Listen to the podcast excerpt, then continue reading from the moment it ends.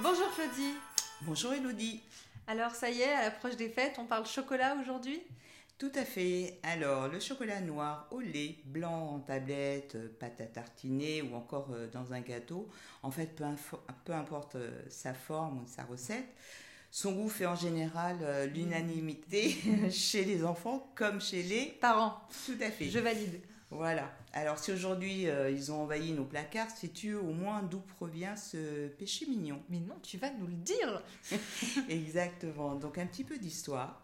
L'histoire du chocolat remonte à 4000 ans dans l'antique euh, Mésoamérique qui incluait euh, entre autres le Mexique d'aujourd'hui où les premiers cacaoyers ont été trouvés. C'est un mot fort au Scrabble ça, cacaoyer. Très bizarre, mais c'est comme ça. Donc en fait, c'est Herman Cortés, un conquistador espagnol, qui au cours d'une d'une expédition en Amérique est à l'origine de la découverte de ces euh, précieuses fèves de cacao. Alors précieuse parce que on sait, on en a déjà parlé quand même que le cacao effectivement a d'énormes qualités nutritives et on découvre en plus alors récemment qu'il aurait aussi des vertus protectrices pour le système cardiovasculaire. Tu valides cette info Oui, exactement. Pourtant, il est important d'encadrer la consommation du chocolat hein, chez l'enfant dès, le- dès leur plus jeune âge. Alors c'est ça, on va apprendre, on va faire la différence entre cacao et chocolat pendant ce podcast. Alors à partir de quel âge on peut donner du chocolat à un enfant Parce que c'est ça qu'il veut en réalité.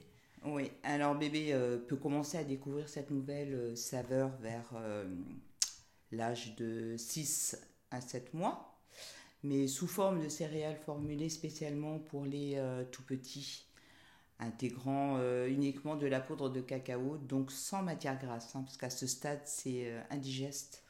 Euh, donc du coup, le fameux chocolat chaud, ce sera pour plus tard avec le lait de croissance. On pourra mettre de la poudre chocolatée, c'est ça Alors Oui. quel type de poudre chocolatée Alors euh, attention hein, euh, pour euh, les euh, pour le- les poudres, il faudra choisir une poudre riche en cacao hein, et non en sucre, d'accord hein, Parce que ça peut faciliter euh, euh, Là, bah, Déjà le, le comment dire l'erreur quoi. C'est-à-dire on peut vite se diriger vers quelque chose de gourmand et pas forcément Oui, nutritif, oui trop sucré. trop sucré. Donc, du coup, donc euh, euh, justement, en faisant la différence très tôt, on va éduquer le palais de bébé. Exactement, oui, c'est pour ça. Et puis là, euh, il pourra faire la différence entre le chocolat et, euh, et le sucre, quoi. Alors, euh, pour ces deux ans, je peux proposer un gâteau au chocolat Alors, on portera particulièrement son attention à la teneur en sucre euh, des biscuits, des gâteaux euh, introduits vers euh, la fin de la première année. Alors, mieux attendre quand même euh, l'âge de 2 ans pour lui faire goûter ses premiers euh, gâteaux au chocolat.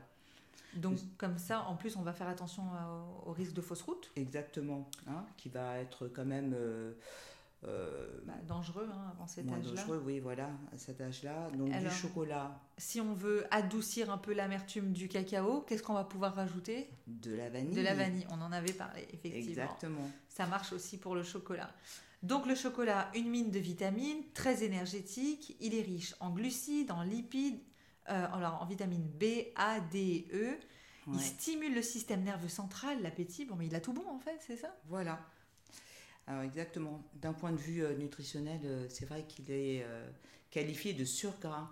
Il est riche en lipides et les matières grasses euh, sont entre 60% dans sa composition et en sucre absorbé euh, rapidement, donc c'est 37% de sa composition. D'accord. Donc du Voilà. magnésium, du fer, du phosphore, du potassium, toutes ces vitamines-là. Euh, bon, il- et en plus, il est riche en fibres, c'est ça Exactement. Plus Alors. riche que euh, plus riche que les fibres contenues dans les fruits et les Dans les légumes. fruits, et dans les légumes, exactement. Bon, Et bah, voilà, donc eh ben, évidemment, il agit sur la régulation du transit. D'accord. Alors, qu'est-ce qu'on fait là pour les fêtes du coup On en distribue, c'est ça le- C'est tout ça pour ça Oui, C'était pour exactement.